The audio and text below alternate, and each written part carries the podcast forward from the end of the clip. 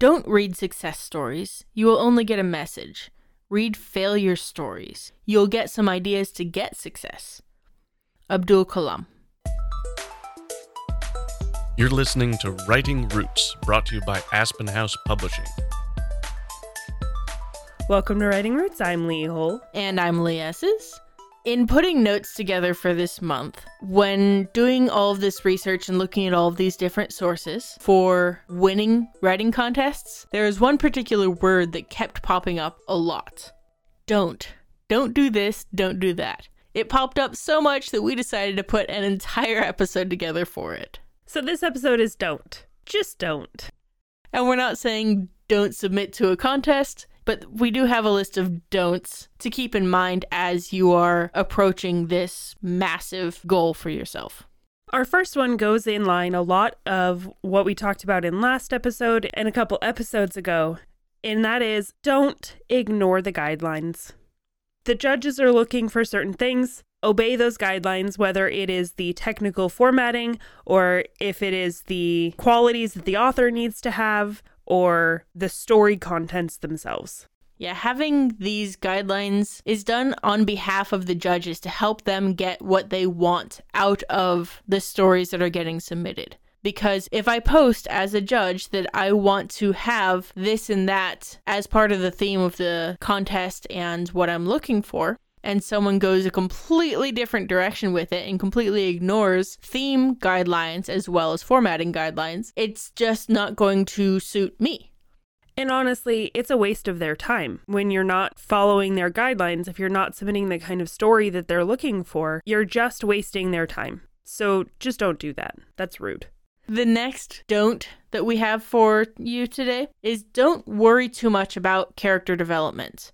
I know with a full length novel, we have moments where the character is developing internally, or there are massive strides being made in the plot externally, and weaving those two together can be a lot of the fun of writing a full length novel. But it's also a lot to try to cram into just a handful of words for a writing contest. So pick one, internal or external, and I feel like you're going to be able to approach the story with artistry instead of honing it down and cramming it down so much that it feels like a script. A short story that I recently submitted for an anthology, the edits that I got back for that were a lot about this idea of focusing on either the internal or the external.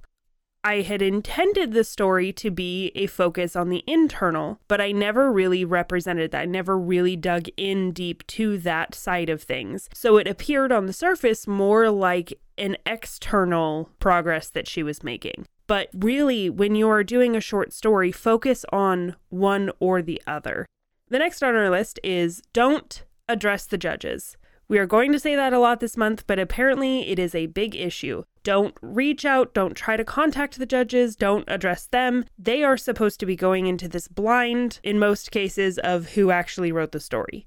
I feel like this is especially easier on social media because if Lee is judging for a contest and I follow her on social media and I start to comment on her posts, my name starts popping up more and more. This is why there are blind judging systems in place to make sure that she doesn't associate my story with who I am on social media reaching out to the judges directly, especially in the context of, hey, did you read my story yet, is just unprofessional on both sides. The next don't is don't submit something unpolished. You don't want to waste anybody's time, including your own. You don't want to spend the money for the submission, even spend the time, if you're not putting your best foot forward. Judges really can tell when you care about a project, and especially if you're doing a short story or anything shorter than that, you have the time, you have the ability to focus on proofreading. A single misspelling can shout that you didn't care enough to review your own story. You can find somebody else also to help you, or look at it in a different program with a different font. Review your story and really try to hone it down and perfect it before you send it in. If it's clear that you don't care about the short story, neither will the judge. It's as simple as that. It's pretty easy after reading a hundred of these in the last month to tell who cares about their story and who doesn't. Another don't is don't use cliches. There is no time to turn a cliche on its head and make it interesting. Now, we have talked about this before. We have talked about how cliches in a novel can be a good thing, but cliches in a short story make your short story cliche. This is generally just an excuse for the judges to not finish and not give your story the chance that it deserves if you especially start that story with a cliche. Tropes are alright, but they should be minimized. I'm okay with stereotypes because it's an easy way to understand the character and move on, and it makes it so they aren't homogenized. But especially that first impression is what a lot of people are going to be submitting, and it's really boring for the judges after a while.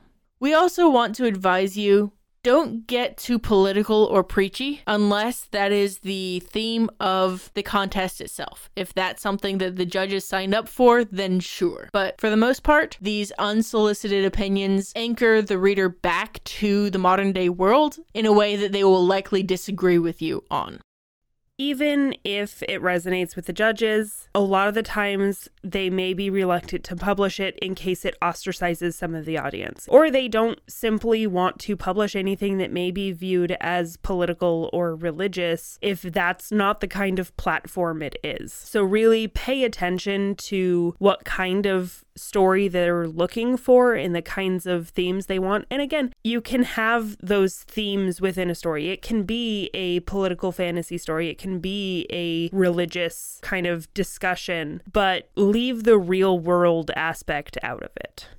This next one is a twofer. Don't spend too much time actively world building at the beginning, and don't spend too much time giving us the happily ever after at the end. We talked about in our episode about writing the killer short story, the beginning, middle, and end, how those each have a separate role in the story and what to do that's different for a contest versus a novel. But that time at the beginning and that time at the end is especially when the judges will be inclined to tune out. There is a really limited time to share the story in a short story you don't have time to set up the magic system or the world building. You don't have time to wrap everything up in a nice, neat bow at the end. Get into it in media res, get into the character, and really focus on why we are looking at this point in this character's existence. And because of that limited space, you're going to want to make sure the character voice is what stands out, not necessarily the scene setting or the world building. All of those things should sort of passively bleed through, but especially if your character is at a coffee shop, the character is the interesting part of the story. The judges know what a coffee shop looks like. It's also easy to think of yourself as a writer. Therefore, you need to write your experiences and write what you see and what's around you. But this is also what the judges are very used to seeing. So tell the story that they don't expect. Our next bit of advice is don't let funds stop you from entering. We want you to be responsible with your money and how you spend it, especially if your funds are limited. And entry fees can sometimes cost a little bit of money. But if the goal and outcome of that contest is going to line up with your career goals, invest wisely in your own writing.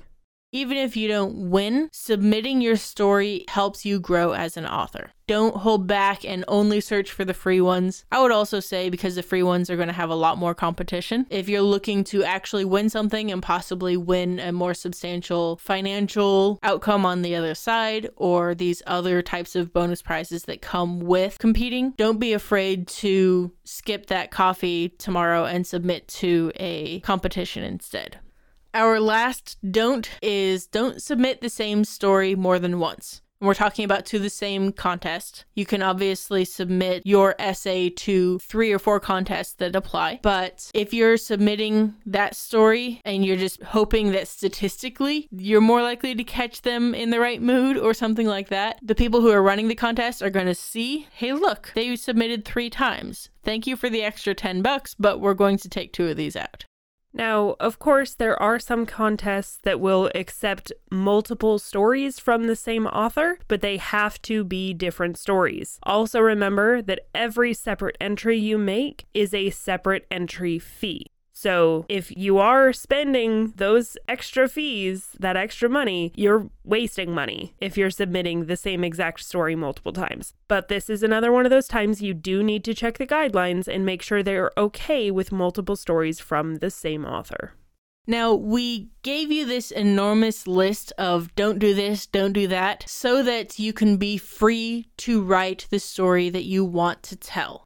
These are things that you might accidentally do that would stop people from reading your story. Obviously, we want you to tell your story as best you can. We want your story to get in front of as many readers as possible, which means, in spite of everything we told you today, it starts when you write selfishly. If you have a question or comment for our hosts or a topic you'd like us to cover, send us an email at writingroots at aspenhousepublishing.com or find us on Facebook by searching for Aspen House Publishing.